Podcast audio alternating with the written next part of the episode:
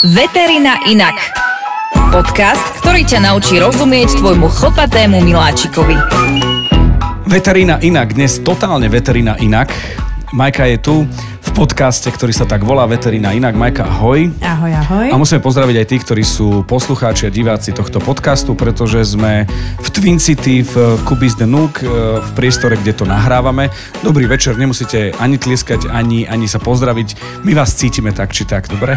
Ahojte. Že ste tu s nami, ahojte. A Ďakujeme veľmi pekne, že ste teda prišli. Ak sa možno pýtate, že prečo a čo sa deje, tak je to vec, e, že sme sa rozhodli, že ten podcast e, by sme chceli dostať medzi ľudí a živo debatovať, nielen pasívne ponúknuť informáciu, pretože každý jeden podcast je naviazaný na tému a v zápäti aj na diskusiu, ktorú verím, že dnes budeme mať. Je to tak. Tou témou sú moderné trendy vo výžive psov. No a ja vám musím povedať, že čo sa týka moderných trendov vo výžive psov, ja som strašne rád, že to nemusím riešiť, lebo ja mám takú dvojstupňovú nadstavbu. Je to v prvom rade moja manželka a potom uh, si to ty. To znamená, že ja to nemusím riešiť, ale druhá vec je to veľmi praktické, lebo pri každom jednom podcaste sa ja vždy niečo nové dozviem, z čoho sa veľmi teším teda. No, tak to som dneska zvedavá, čo sa dozvieš. Je tam veľa takých vecí, ktoré si priniesla z konferencie a je to povedzme, že vedecký pohľad na tematiku. Vieme, že je to téma, ktorá nie je jednostranná. Rátame s tým a chceme sa o tom rozprávať. Táto téma určite vzbudzuje určité emócie medzi určitými tou skupinou ľudí alebo medzi, medzi určitými skupinami ľudí a, a nie sme tu od toho, aby sme a, nejakým spôsobom súdili, odsudzovali a podobne, ale sme tu od toho, aby sme obšír, urobili také obšírnejšie informácie o, o danom druhu krmenia a o, o takých tých novodobých šantiacich metódach. My rešpektujeme e, iný názor, dôležité je, že chceme a vieme o tom sa baviť s vami. E, a to je jedno, že či tu teraz, alebo následne tí, ktorí nás počúvajú a, a budú komentovať a budú chcieť sa dotázovať na tie ďalšie veci. Ja nadviažem na teba. E, bola to v podstate diskusia, ktorá sa začala na sociálnych sieťach, keď som sa vrátila z Lisabonu zo Svetovej konferencie veterinárnych lekárov malých zvierat. A dosť dosť sme sa e, venovali tematike e, krmenia surovým mesom alebo tzv. barfu, čo mi určite dáte všetci za pravdu, že je to jeden z najmodernejších teraz spôsobov alebo jeden oxymorón alebo proste uh, niečo, že áno, niektorí to považujú za krmenie, ktoré sa, ktoré sa robilo dávno, dávno v minulosti, preto nemôžeme hovoriť o niečom, že modernom, ale musíme si dať ruku na srdce, že je to teraz, pohlcuje to veľmi veľkú populáciu majiteľov psov. Každopádne nejdeme riešiť históriu toho celého, aj keď vieme, kde tá história je, ale je to každopádne trendová záležitosť, ktorá tu v spoločnosti je, preto je aj predmetom debaty. Tým, ako som začala uverejňovať určité informácie, ktoré som sa vlastne na tej konferencii dozvedela, a, tak som sa začala potýkať a, s rôznymi takými, a, by som povedala, emočnými správami a, a podobnými záležitosťami, že, a, že ten obsah je neobšírny a tak ďalej. Bohužiaľ, na tom Instagrame sa nedá povedať všetko a preto máme tento podcast. Preto aj máme diskusiu a kľudne, ak má niekto nejaké otázky alebo chce uh, určité informácie, nech mi kľudne napíše. Ja tie informácie rada dopošlem, len bohužiaľ na, ten, na tie sociálne siete sa nedá dať všetko. A tak, aby tomu rozumel aj like. Je to skratka, to znamená, že poprvé tá, tá komunikácia v rámci sociálnych sietí je skratka a aj preto využívame formu podcastu, pretože ja som lenivý si to čítať, keby to náhodou Majka mala buď na webe veterina inak.sk alebo ako príspevok na Facebooku, čiže radšej si to vypočujem také dve najčastejšie alebo najviac obšírne moderné, moderné záležitosti vo výžive psov sú barf a tzv. grain free, to znamená bez obilninové diety. A dnes si povieme trošku viac o tom, či je to teda takým skôr marketingom alebo moderným uh, trendom a, a či to má skutočne ako podložené nejaké vedecké pozadie, by som povedala. Surové krmenie sa dostalo do povedomia ľudí vlastne začiatkom 90. rokov. Takzvaný pán doktor, veterinár z Austrálie Billinghurst napísal takú vedecko-populárno-naučnú knihu, kde hovorí o, o barfovaní a o barfovacích metódach. A to sa začalo ľuďom pozdávať, začali to skúšať, začali sa o to viac zaujímať. Bolo to ako keby v štúdii, boli porovnávaní ľudia, ktorí krmia barfom a krmia komerčnou dietou. A tá štúdia ukázala, že uh, ľudia krmiaci, krmiaci barfom uh, akoby nepovažujú za dôležité uh, konzultovať toto krmenie s veterinárnym lekárom.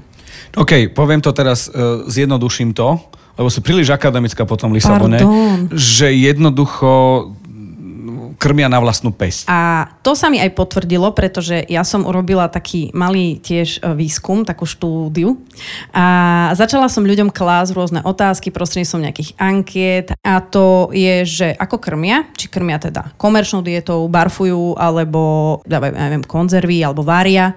Veľa z nich odpovedalo, že áno, barf, Musím povedať, že takmer 70% alebo vyše 70% odpovedalo, že krmia granulami, ale ideme sa teraz rozprávať uh, o tých, ktorí vlastne barfujú a krmia surovou stravou.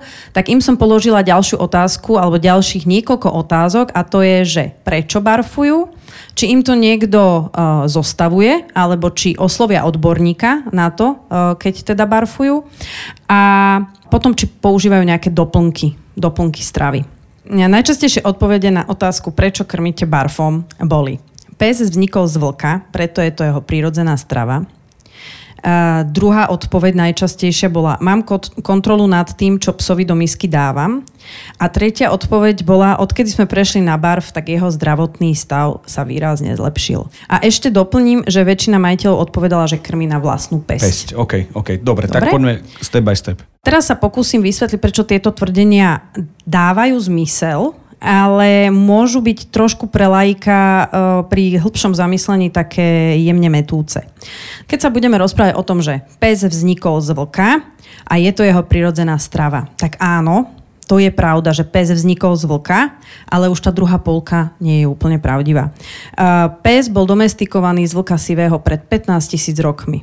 Medzi tým ubehlo už čosi, ne, ne, nejakých pár chvíľ. No mezolít, neolít, eneolít, to vieme. A okrem toho, že ubehlo veľa času, tak e, vzniklo 400, vyše 400 rôznych plemien, ktoré určite vieme, že sú rôznej veľkosti, rôznej váhovej kategórie a, a proste čívava. Napríklad. Takto, počkaj, akože, pozrite, ja keby som bol čivo a sa teraz urazím, ale, Prepač. ale rozumiete ten moment, ktorý tu, tu máme, u nás doma tvrdíme, že keby sme mali Majku predtým, ako sme mali psíka, nie Google, tak psíka nemáme, respektíve máme iné plemeno, aby sme nerobili zlobu psíkovi práve pri takýchto veciach, že tým, že je šľachtený, čo som sa už naučil, tak môže sa stať, že môže trpieť. Hej? Na druhej strane, ak je niekto a psík nie je, nie je šľachtený a je zdravý a nemá žiadne vývinové problémy, tam takisto sú momenty, ktoré sú dôležité práve pri tejto téme. Väčšina ľudí, ktorí krmia surovým mesom, zastávajú uh myšlienku vysokoproteínového krmenia. To znamená, e, vysoká časť e, toho, tej krmenej dávky má byť proteínová a potom tých sacharidov má byť málo, pretože teda ten vlk nie, nie je schopný uh, tráviť uh, enzymatický sacharidy. Ale práve to je jeden z najväčších rozdielov medzi psom domácim a vlkom sivým, že počas toho vývoja, počas tých 15 tisíc rokov sa jeho genetická informácia extrémne zmenila a v podstate veci si dali tú námahu a vygenerovali celý vlastne genóm alebo celú genetickú informáciu psa domáceho a zistili, že až tri celé gény a sú v podstate mm, zodpovedné za štiepenie škrobu alebo sacharidov. Čo v podstate znamená, keď dám takú, mm, také tri hlavné zložky potravy a porovnám to e, s vlkom a psom, tak vlk potrebuje až 54% proteínu, 45% tuku a 1% iba sacharidov. Alebo taká je jeho krmná dávka. Tak a teraz poďme na psy. Áno, uh, tie um, výživoví poradcovia uh, uvádzajú, že úplne dostačujúca je 30-percentná hladina proteínov v krvnej dávke, 63% tuku a 7% sacharidov alebo karbohydrátov. Veľa ľudí, ktorí krmia teda tým surovým mesom, to považujú, keď je tá dávka vysokoproteínová, tak to považujú za veľmi akože super a luxusné, pretože sacharidy uh, považujú za nejaké lacné výplne do tých a do toho komerčného krmenia. Uh, len je potrebné si uvedomiť, že vysokoproteínová dieta má veľa nežiadúcich účinkov. Uh, jedným z nich je rozklad tých proteínov na močovinu. Močovina stúpa v krvi. Uh, takisto je veľký podiel fosforu, ktorý sa nachádza v mese. Ten, ten takisto uh, celkom pekne vie poškodzovať uh, obličky. Veľmi dôležitý fakt, ktorý, je, ktorý hovorí... Hovorí čo? A hovorí o rozdieloch medzi vlkom a psom, je, že vlk. Vlk proste má obdobie, kedy mu je super, to je leto a jar, keď prídu tie mladé a, a má toho, tej potravy dosť a všade sa pasú tie, tie srnky, ktoré on môže zožrať a, a potom uh, vlastne takéto obdobie tej zimy, kedy chudáčik trošku hľaduje. A aj v tom období leta on nemá, že každý deň hostinu, Hej, takže sú tam také tie vlny energetické. To znamená, raz je on, že najedený, dokáže e, skonzumovať až 10 kg stravy a potom zase nachádza um, takéto, alebo dochádza k takému tomu fastingu, tomu hľadovaniu. A to práve ten náš beník nemá. Ten je dvakrát denne, ešte 95% majiteľov uvádzalo, že ku krmnej dávke pridáva nejaké pamlsky a má taký ten um, sedavý až ležavý spôsob života, vyvážajúc sa v aute, ideálne na prednom sedadle.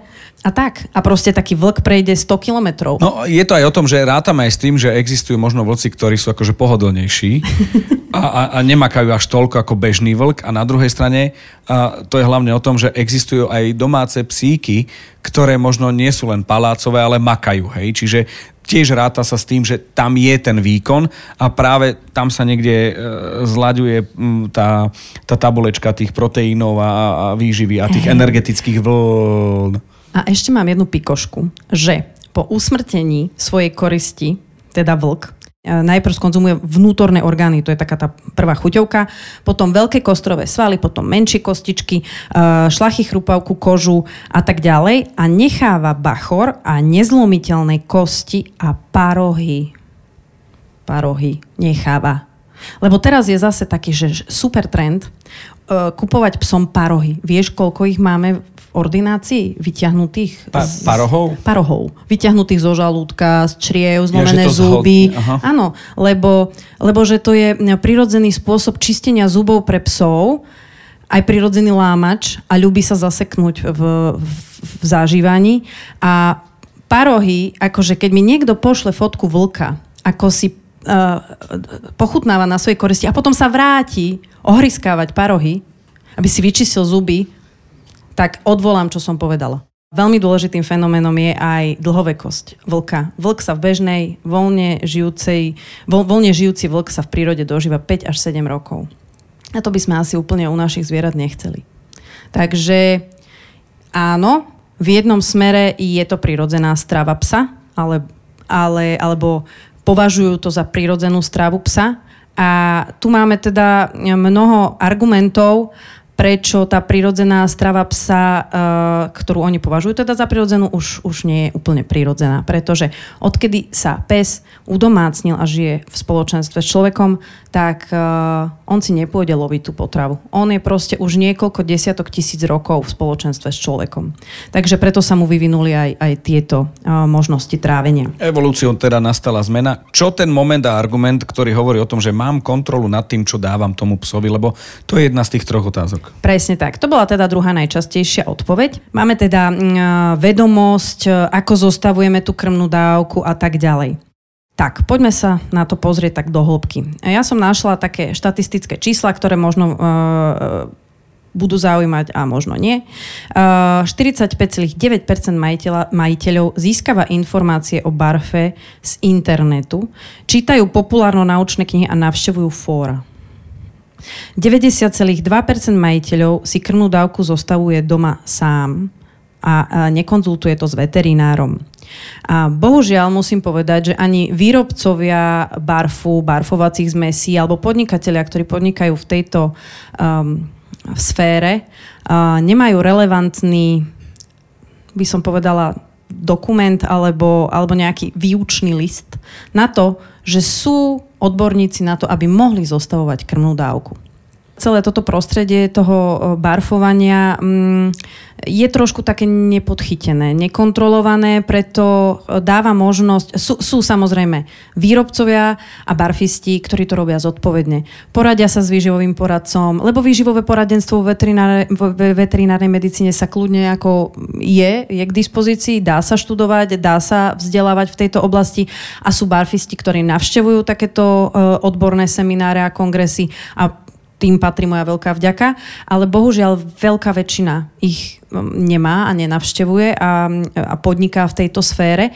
A, a potom je tá druhá obrovská časť ľudí, ktorí uh, povedia, mne to urobili takto, tak ty to krm tiež takto, uvidíš, aké to bude dobre, lebo uh, on je super na tom, zmenila sa mu srdc, povaha, neviem čo, všetko. A, a určite skús to aj ty, len jeden má amerického staffordshireského teriera druhý má maltéského psíka. Napríklad. A je to o tom, že to treba nastaviť a riešiť individuálne? Presne tak. Uh, ale teda uh, odpovede na, na túto otázku, že teda majú kontrolu nad tým, čo uh, psovi do misky dávajú, tak uh, potýka sa táto odpoveď s niekoľkými problémami.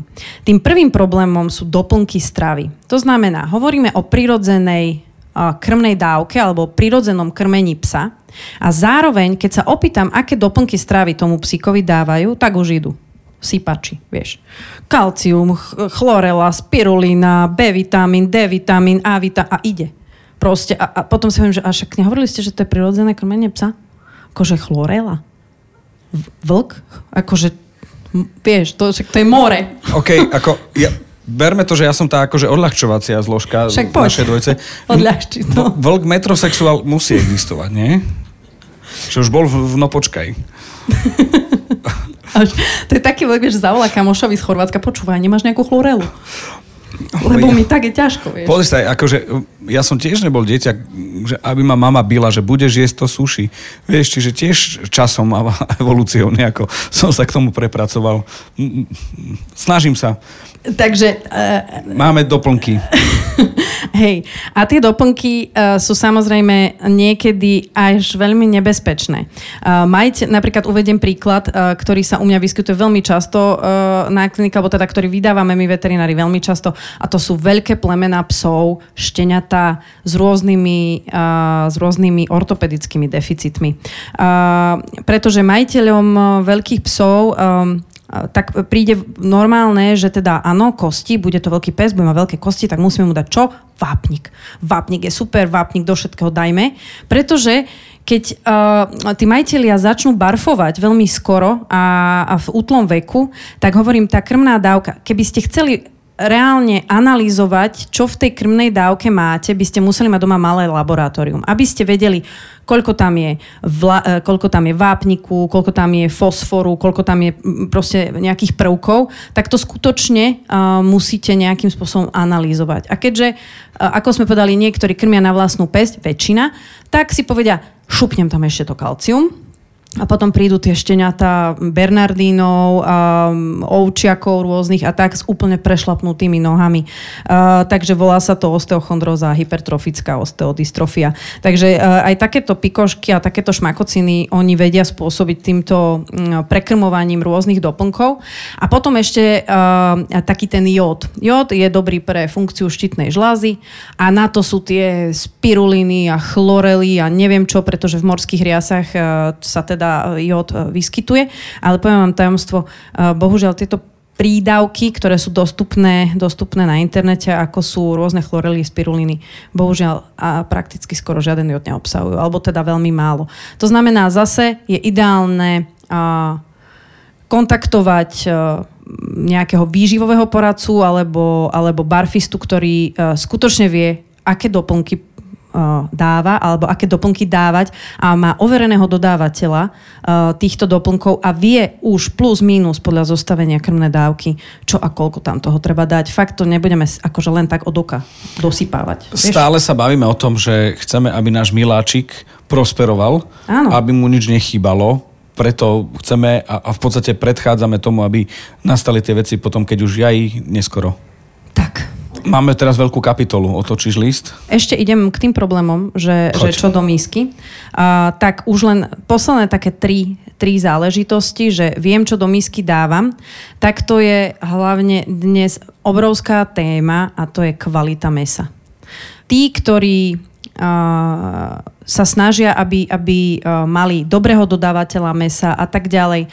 Majú k tomu určité certifikáty a tak a proste povieme si o tom potom na tej diskusii viac, ale jednoducho je pre nich tá kvalita mesa prvorada.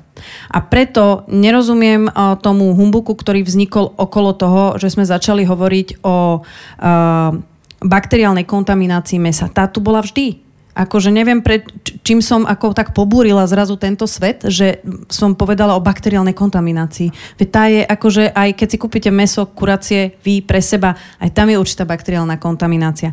Ale ide o to dôležité, čo tam chceme a čo by tam byť nemalo a koľko by tam toho byť nemalo. Máme tu vec, ktorá sa neříká, hej? Áno. Je to kontaminácia bakteriálna? Presne tak, kontaminácia a e, tu nastáva e, to strašidelné kombo, kedy mi bolo povedané, že my sme teda len, e, že my len tých ľudí strašíme a, a sme tí granuloví posluhovači. Takže e, k tomuto by som len e, povedala, že e, strašidelné kombo e, v tom, že áno, existujú salmonely, existujú E. coli, existujú listérie, existujú kampylobaktery. Uh, ide len o to, koľko na tom mese ich máme. Sú to veľmi nebezpečné patogény, ktoré sú uh, samozrejme pre uh, niektorých úplne bežných ľudí um, nič im neurobia. Ale ako náhle máme tehotné ženy, imunosuprimovaných ľudí, to znamená um, nejakou, proste sú v nejakej liečbe, dajme tomu onkologických pacientov, malé deti a podobne, tak tam už nastáva nielen problém pre vašeho miláčika, ale problém aj pre ľudí. A preto o tom je potrebné hovoriť. Nie je to strašenie, ale je dôležité, aby sa veterinárni lekári a ľudia, ktorí sa týkajú uh, verejným uh, otázkami verejného zdravia, aby na to upozorňovali, že ako náhle krmíte surovým mesom, musíte mať niekde v hlavičke v pozadí aj túto možnosť, že môžete prísť do kontaktu s, s, týmto, s týmto mesom. Pretože regulácia, ktorá je u nás, ešte zďaleka nesplňuje reguláciu, ktorá je pre potraviny určené pre ľudí. A mnoho ľudí si aj myslí, že napríklad do granuly sa melú rôzne zvyšky e, psov a neviem čoho všetkého pomaly, ale e, v podstate je to, by som povedala, veľmi rovnaké krmenie je to vlastne podľa Európskeho spoločenstva alebo nariadenia Európskeho spoločenstva je to kategória 3. To isté, čo sa dáva do tých granul, je v podstate, by som povedal, aj to isté, čo sa, kým nekrmíte teda mesom pre ľudskú konzumáciu alebo pre ľudskú spotrebu, tak je to tá kategória 3, ktorá sa potom dodáva aj v surovom stave. Takže nielen nie len bakteriálna kontaminácia, ale potom aj baktérie, ktoré sú dokonca rezistentné voči antibiotikám. A a toto veľmi Európou hýbe. A toto je veľmi zaujímavá vec, ktorá práve aj v Lisabone niekoľkokrát sme sa o nej rozprávali, že teraz je obrovský trend používania antibiotík takmer na všetko a my sa snažíme, aby sme nevytvorili baktériu, tzv. superbaktériu, ktorá bude uh, odolná voči všetkým druhom antibiotík. A bohužiaľ, keď uh, sa s antibiotikami mm, nie úplne dobre manipuluje, tak uh, môže nastať takýto problém a potom sme teda vo veľkej v probléme. Pri určitých baktériách eh, bohužiaľ nejaké zmrazovanie a rozmrazovanie nám veľmi nepomôže. Eh, naopak pri parazitoch, ktoré boli doteraz jedným z tých strašidelných eh, vied, ktoré sme my radi používali veterinári, tak tým naopak to, to zmrazovanie a rozmrazovanie, alebo to zmrazovanie pomáha im ich zlikvidovať. Takže tam je to lepšie a k tomu sa dostávam aj k tej parazitárnej kontaminácii, že áno, sú tam aj parazity. No Všetko. A, a, a ideme si ich vymenovať? A nie, ako je ich veľa. Je ich veľa a to kľudne nájdete, ja vám môžem poslať kompletný zoznam. Možno jeden, jedného by som spomenula, to je Jardia. Dnes veľmi známa medzi psíčkarmi. Stará nevieme, sa zbaviť, Jardia. nevieme sa zbaviť Jardia, pani doktorka. Nevieme, a, čo, a ako krmíte? Mm, barfujeme. OK, tak bohužiaľ. buď to dajme nejakým spôsobom otestovať, či, alebo, ne, alebo preliečime to a uvidíme, skúste zmeniť meso, zmeniť dodávateľa, zmeniť a teda, a teda, a teda. Spomínala si a ďalšou témou by e, krátkou sú hormóny a potom prejdeme na tú, tú poslednú Áno. časť. Hormóny to znamená, aj tie sa vyskytujú teda v mese. A hlavne ak veľmi radi mm, skrmujú e, majiteľia pažeráky, oblasť trachej, kde sa vyskytujú štítne žlazy iných zvierat, napríklad e, ošípaných a hovedzieho dobytka a môžu spôsobiť e, hypertyreózu, ktorá je u psa veľmi zriedkavá, skôr trpí na hypotyreózu, to znamená nedostatok štítnej žlazy žlázy, uh, hormónu štítnej žlázy, ale toto spôsobí práve jeho nadbytok a s tým sú spojené veľmi uh, závažné uh, problémy, príznaky. Ešte je tu posledná najčastejšia odpoveď. Tak. Odkedy sme prešli na barv, zdravotný stav sa zlepšil. Áno. Tak aby sme tu len nehovorili, aký je teda barv zlý, čo sme v podstate nehovorili, len mali by sme premýšľať nad tým, ako, čo, koľko a kde, od koho. To znamená, že aby sme nehovorili iba A, povedzme si aj B. To znamená, je skutočne preukázateľné e, subjektívne hodnotenie majiteľov, že sa zlepší kvalita stolice a kvalita chrupu. Pretože psi e, za prvé trávia potravu e, dlhšie ako komerčnú konzervy a podobne, ale ideálne sú také tie väčšie kosti. To znamená, že eh, platí to viac pri tých väčších plemenách, ktoré dokážu skonzumovať aj, aj väčšie kosti, pretože tie skutočne v tom tráviacom trakte sú dlhšie eh, a pozitívne vplývajú tá väčšia námaha a práca s tým chrupom u toho, u toho psa, tak tá spôsobí, že sa ten plak na tých zuboch e, minimalizuje alebo neudržiava sa tak ako pri komerčnom, krmen, komerčnom krmení. Ale je dôležité povedať, že zase výskum, lebo však ja mám rada výskumy, uh, ukázal, že testovali africké, uh, africké psy voľne žijúce a tam síce mali menšiu uh, incidenciu toho plaku, to znamená, že sa u nich menej vyskytoval zubný plak, ale zase mali obecne zuby v horšom stave. To znamená, mali rôzne uh, zlomené zuby, mali paradentózu a, a poškodenie jednoducho ďasien. Bohužiaľ, rôzne subjektívne pocity ako zlepšenie srsti, hormonálne zmeny, predchádzanie rakoviny a podobné veci, to sa nejak vedecky nepotvrdilo. Ešte raz hovorím, nehovorím o tom, čo si myslím, ale hovorím o tom, čo sa potvrdilo, čo sa nepotvrdilo, na čo je štúdia a s akým výsledkom. Ja som veľmi rád, že prinášaš informácie, ktoré boli na konferencii v Lisabone a že o tom sa môžeme rozprávať a ak niekto eh, rieši aj túto stravu, ako je barv, tak môže eh, riešiť aj to, že sa môže vzdelávať, a v prípade eh, producentov, výrobcov môže riešiť veci, ktoré sú určené, ja neviem, v gastronomii u ľudí tým HCC prote- HCCP protokolom alebo jednoducho nejakými uh, tabulkami a výskumami, tak? Presne tak. Ono... Čiže toto som si zatiaľ odnesol. Áno, super. A ono v podstate je dobré uvedomiť si, že tieto problémy nenastávajú len s krmovaním barfu, ale, ale aj s krmovaním nekvalitných granulí.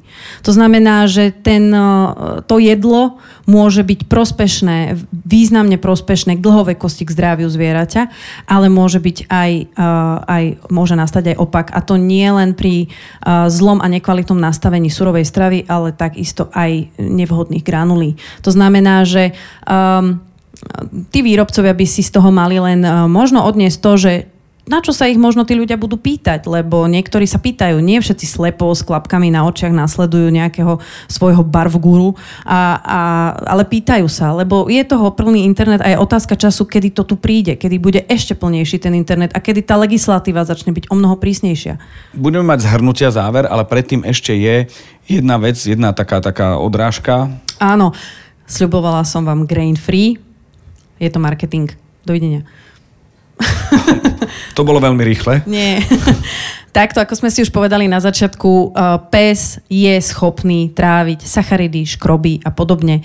Um, grain free ide tak trošku ruka v ruke uh, s tým krmením toho mesa, pretože uh, samozrejme nejaké obilniny a, a bezlepkové, to je teda v móde a však dnes aj ľudia normálni, ktorí môžu jesť lepok, si kupujú bezlepkové, neviem prečo. Ale ja vždy sa pýtam, má váš psík nejaký problém? Je alergický na niečo? Je alergický na nejakú obilninu?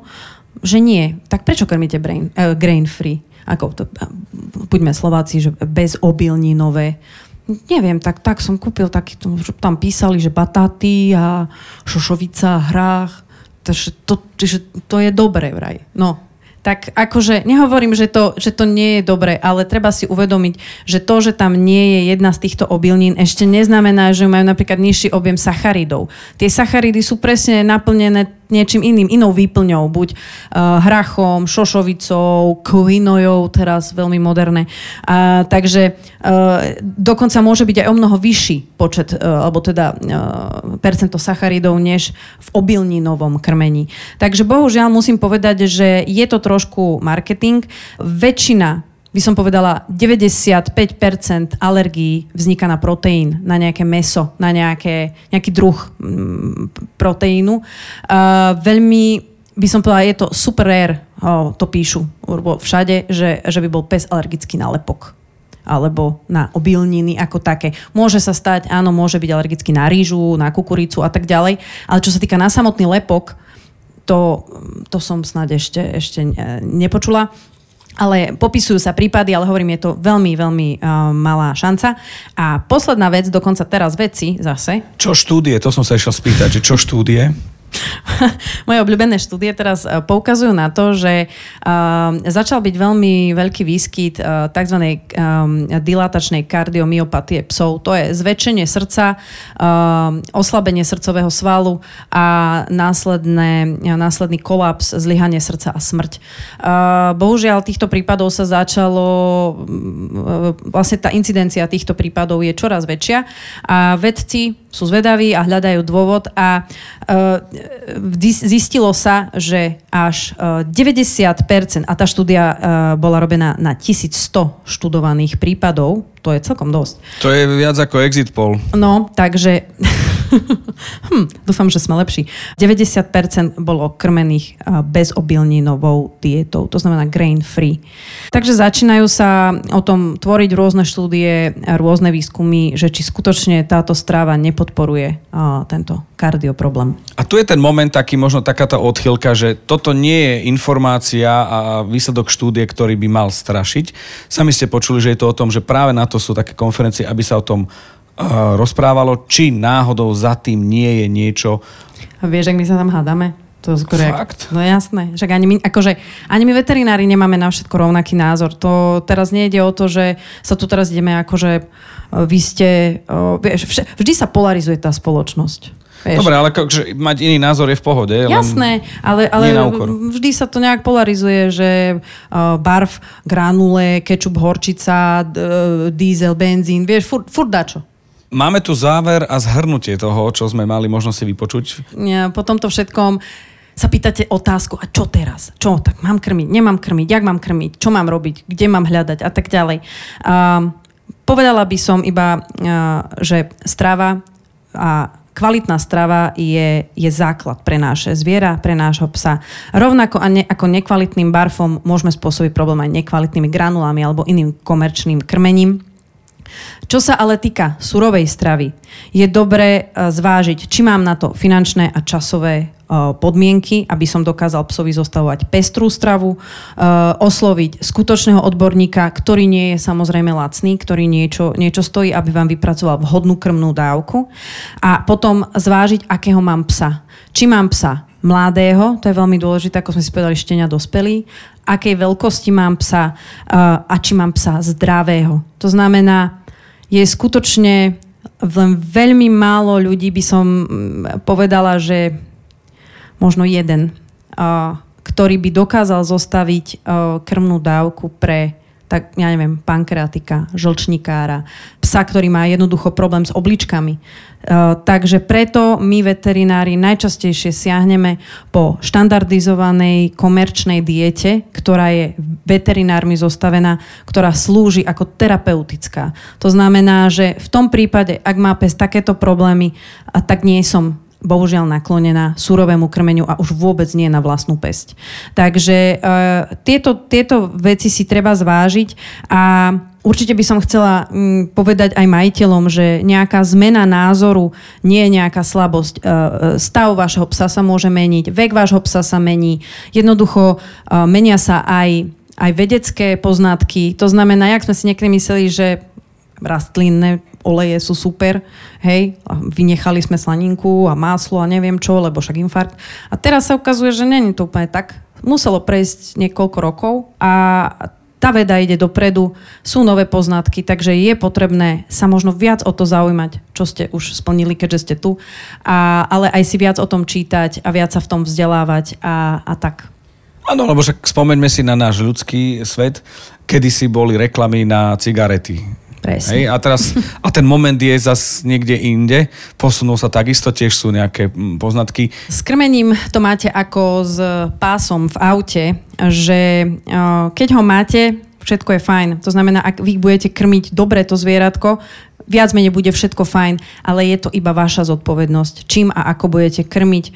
Uh, a nikomu sa nemusíte v tomto spovedať, uh, ani váš názor, ani, ani uh, nejaké myšlienky, pretože v konečnom dôsledku, ak sa niečo stane, bude to vaša zodpovednosť. Takže vy si musíte zvážiť.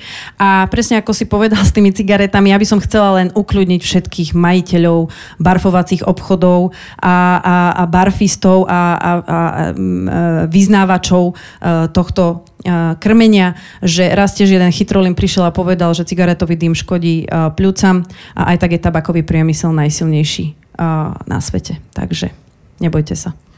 Ďakujem veľmi pekne. Toto bola ďalšia časť podcastu Veterina Inak, kde sme si prevzali a, a, a prebrali sme moderné trendy v rámci výživy. Táto časť podcastu pokračuje ďalej diskusiou, tak si pokojne môžete dohľadať práve na profiloch Veterina Inak u Majky Poláčkovej s tým, že tí, ktorí viete presne, tak nájdete to na Patreone, kde to, k tomu sa viete dostať. Dobre som povedal? Super si to povedal. Fú, OK je to všetko. Už áno. Ale je to v poriadku. Ďakujem veľmi pekne vám za pozornosť, ktorí ste tu dnes s nami, pretože dnes nahrávame takto verejne, je to prvýkrát. Veríme, že nie posledný krát. Nás reálne v tomto čase čaká pauza, krátka a po budeme pokračovať v diskusii, ktorú, ak nás počúvate, nenechajte si újsť zostaňte s nami, neprepínajte, často sa hovorí. A občerstvenie vás čaká. Ďakujem veľmi pekne. Áno, ďakujeme veľmi pekne a prajem vám ešte krásny večer. Tlieskať už môžu, ne? Tebe, jasné. Pani doktorka Mária Poláčková, ďakujem pekne. Ďakujeme. Veterina inak. Podcast, ktorý ťa naučí rozumieť tvojmu chlpatému miláčikovi.